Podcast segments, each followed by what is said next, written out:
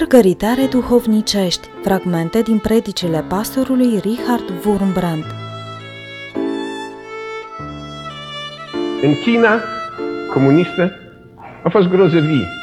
Au mers comuniștii de la o casă la cealaltă de creștini, au luat Bibliile, au luat cărțile de cântări și în piața orașului au făcut un foc mare și au ars Bibliile. Acum, Bibliile nu ard ușor, că o Biblie are 1200 de pagini și nu pătrunde oxigenul între pagini. Durează ore. Acolo ei aveau sute de Biblii ce au strâns și cât dura arderea Bibliilor și cărților acestora, profitând de un moment de neatenție a comuniștilor, un frate a băgat repede mâna în foc și într-o clipă el a smuls o pagină dintr-o Biblie care ardea. Asta era în orașul Ningpo. Și biserica s-a adunat timp de doi ani și citea una și aceeași pagină din Biblie, atât aveau ei. Și după doi ani, noi am primit o... Eu lucrez, precum știți, într-o misiune care ajută pe creștini din țările comuniste. Am primit o scrisorică din Ningpo, au reușit el să o strecoare, în care ei povestesc ce s-a întâmplat, cum le s-a confiscat toate, cum le-au ars pe toate și cum au salvat o pagină din Biblie și spune de doi ani tot pagina asta una o citim și am învățat din pagina aceasta una și vrem să împărtășim cu voi că este greșit să te străduiești să devii un creștin mai bun. E fals! Orice stăruință să devii un creștin mai bun. Noi nu trebuie să devenim creștini mai buni, noi trebuie să devenim singurul fel de creștin pe care Hristos îl vrea, creștin asemănător cu Isus. Nu numai buniță, și unul asemănător cu Isus. Scrisoarea aceasta a făcut așa o impresie că eu, pe vremea aceea, în fiecare luni dimineață mă hotăream, săptămâna asta voi fi un credincios mai bun. Fiecare luni dimineață luam hotărârea și de obicei reușeam luni creștin mai bun decât săptămâna trecută, marți tot așa, miercuri dimineața tot așa, miercuri pe la prânz greșea, a greșit nevastă mea, totdeauna numai nevestele greșesc, bărbații nu greșesc. Și dacă ea a greșit, eu am trebuit să-i arăt că sunt bărbat. Nu, nu, nu pot să trec cu vederea o greșeală.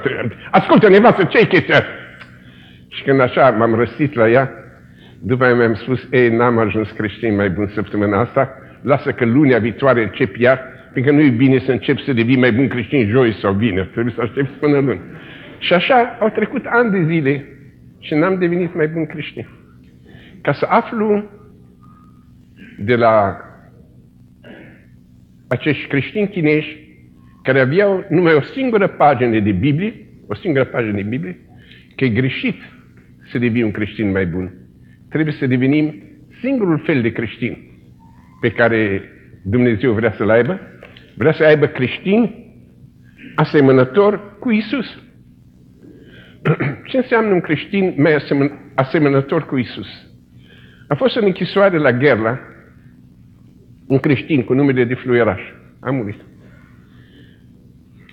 Pe el așa l urau, tovarășii, că l-au pus într-o celulă cu un securitist care trebuia numai pe el să-l chinuiască, numai pe el să-l tortureze. Pe altul te tortura, te bătea jumătate de oră, te expedia înapoi în celula ta, că aveau pe atâția de bătut. De pe ăsta l-au ținut cu un securitist de ăsta, l-au ținut zi și noapte, zi și noapte să stea împreună și ăsta îl bătea în continuu, îl bătea, îl chinuia tot timpul împreună. Și îl bătea în chipul cel mai rafinat. Nu e când te bate bătaie ciobănească de aia. Dar era bătaie rafinată. Îi dădea o lovitură la talpa picioarelor, aia doare grozav, cu un cauciuc de așa. Peste jumătate de oră îi mai dădea o lovitură. Până iar, iar o lovitură. Și când se făceau rân acolo, el punea sare peste rân. Și era durere grozavă, înnebunitoare. Și în timpul acesta, chinuitorul, care se numea Rec, l-am cunoscut și pe unul și pe celălalt. Rec ăsta, la un moment dat s-a lăudat. Bă, ce e Dumnezeul tău? Păi eu sunt Dumnezeu. Eu sunt Dumnezeu. Ce înseamnă cuvântul Dumnezeu? Dumnezeu e o ființă care hotărăște de viața și moartea oamenilor. Cine vrea El trăiește, cine vrea El moare. Păi eu sunt Dumnezeu. Eu dacă te bat pe, spin, pe spinare, tu trăiești. Dacă dau vreo trei cu astea în cap, mor. De mine depinde viața și moartea, tu nu-ți dai seama că eu sunt Dumnezeu? Și dacă tu ești un om care te închini la Dumnezeu, mie trebuie să mi te închin. Și bietul ăsta credincios fluieraș, un om așa, ca și voi, și ca și mine, ăsta fluieraș, în timpul acela, să închipă în chinurile acelea, a avut un răspuns. Domnule Rec, Rec îi spunea lui Bă și el îi spunea Domnule, Domnule Rec, aveți dreptate, sunteți Dumnezeu. Mântuitorul nostru, în Ioan capitolul 10, a spus unor oameni, ca și dumneavoastră, ca și mine, voi sunteți Dumnezei. Cum adică noi suntem Dumnezei?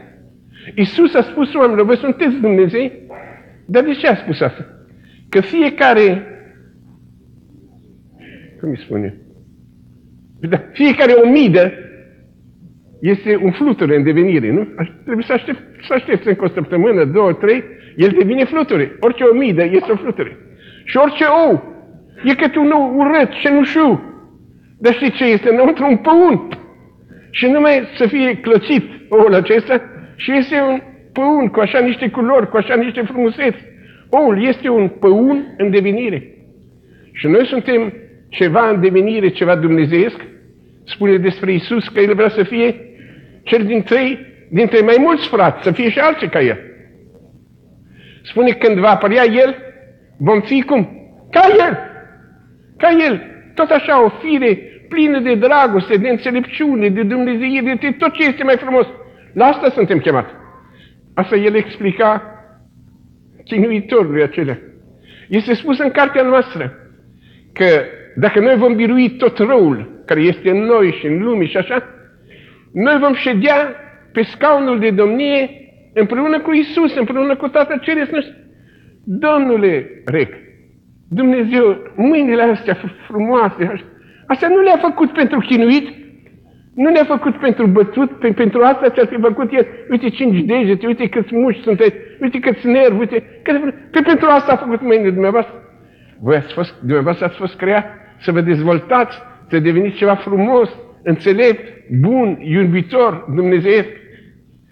Rec nu s-a pocăit atunci. Rec l-a bătut pe el până, până la moarte. Dar după ce a murit, eu am vorbit cu Rec. Și a rămas în inima lui ceva din ceea ce au zise de la acesta